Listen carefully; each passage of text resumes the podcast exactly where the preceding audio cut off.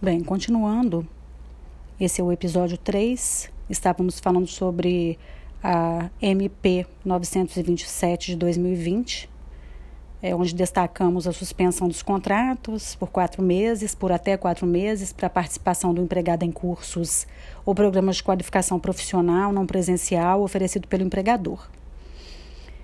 Diante dessa controvérsia toda, é, foi necessário a revogação no dia seguinte da, dessa medida provisória 927 e a publicação da medida provisória 928.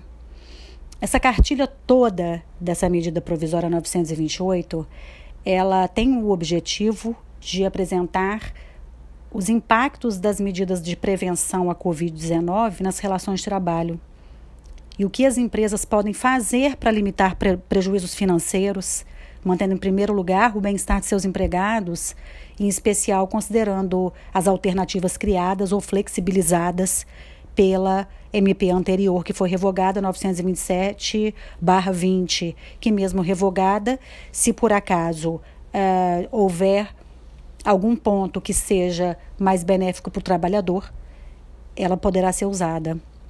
Então, uh, os nossos olhares agora estão todos envolvidos e voltados para o mundo do trabalho. Eu nunca imaginei, sinceramente, que seria tão importante o estudo do trabalho, a minha, a minha disciplina seria tão impactada outra vez por causa de uma, uh, de uma de um estado de calamidade pública mundial. O direito do trabalho ele vinha seguindo umas é, uns pontos muito pequenos, muito tímidos, muito acanhados, que eram que tratavam basicamente da mudança do lado do trabalhador e do empregador para, ao invés de ser é, um direito sui generis, como, como sempre foi sugerido, passar abruptamente para o lado do direito privado, porque já que nós temos é, a possibilidade de decidir a vida do trabalhador e do empregador através de acordos, especialmente acordos verbais, porque basicamente o direito do trabalho prima e preza pelos acordos desta maneira. É, pensando nisso, eu nunca imaginei que tudo isso que está acontecendo agora no mundo inteiro fosse impactar diretamente na nossa matéria. Eu, e eu me dei conta disso há pouco tempo. Porque até então nós teríamos 15 dias de suspensão de aula e tudo bem, voltaríamos e nada, nada seria prejudicado em lugar nenhum com 15 dias de, de paralisação. E de repente vai, terá que se mudar toda uma perspectiva trabalhista em detrimento de uma crise mundial. Nós já havíamos tido mudanças substanciosas em 2017 e eu já imaginava que essas medidas substanciosas trariam para o mundo do trabalho uma perda muito grande para os trabalhadores de um modo especial e agora trará é, coisas bem piores, porque eu quero que vocês pensem sem as viseiras do senso comum. Quero que vocês me ajudem a, a concatenar os pensamentos, porque a partir do momento que nós que trabalhamos com carteira assinada estamos com os nossos, os nossos salários reduzidos é, porque vocês, de, em contrapartida, que são os estudantes, a parte, a parte contratante, também só pagarão as mensalidades a partir do momento que voltem as atividades escolares, acadêmicas. É, é, um, é um efeito cascata. Haverá muitos prejuízos, e não só financeiros eu estou prevendo, como de cunho intelectual. Porque agora nós temos uma emenda que está congelada é, nós não sabemos como tratar agora sobre os sindicatos, que seria o nosso próximo ponto na sala de aula, o trabalho da mulher, o trabalho da gestante, o trabalho do menor. Como nós falaremos especificamente de trabalhos e de trabalhadores com agora com a propagação do Covid-19? se as medidas de prevenção a ele, a esse, a esse vírus, ainda não estão sendo é, percebidas no mundo do trabalho.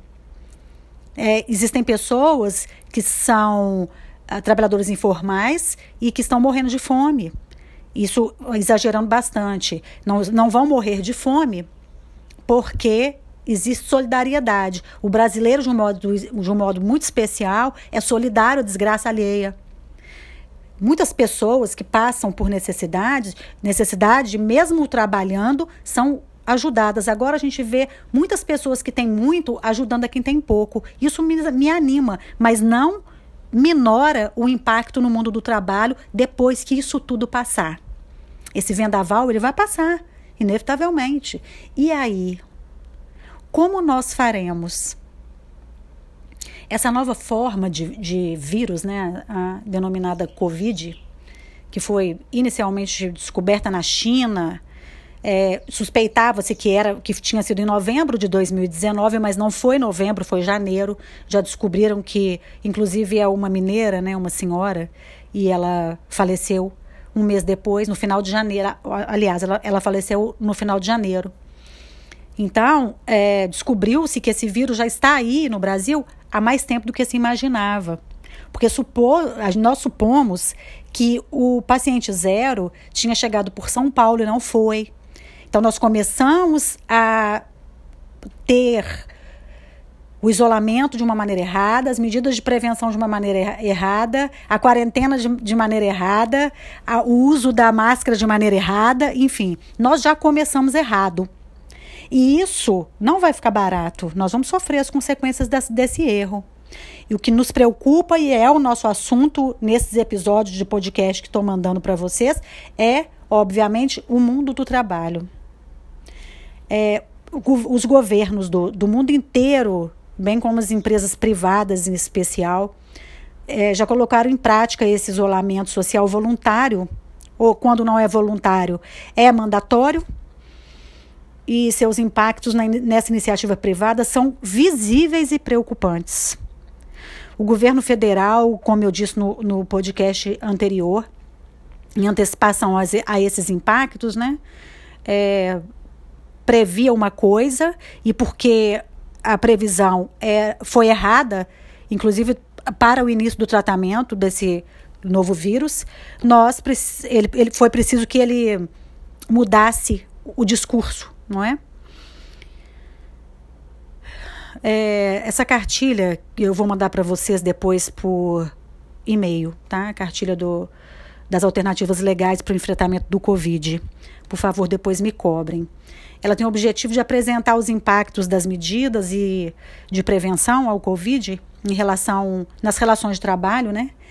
E o que as empresas podem fazer para diminuir ou limitar os prejuízos financeiros, mantendo, obviamente, em primeiro lugar, o bem-estar de seus empregados, porque mesmo que seja é, uma é, como se diz, mesmo que eles ainda sejam hipossuficientes relativos, né, ainda é a parte mais prejudicada.